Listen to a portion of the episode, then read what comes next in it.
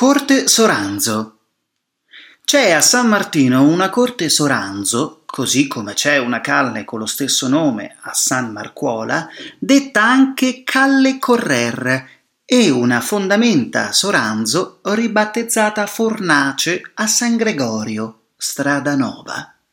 In queste aree, ma anche a San Polo, la famiglia Soranzo aveva dimore e possedimenti immobiliari.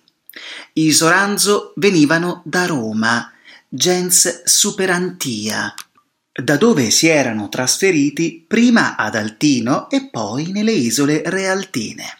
Diedero molti importanti personaggi alla Repubblica, in particolare guerrieri.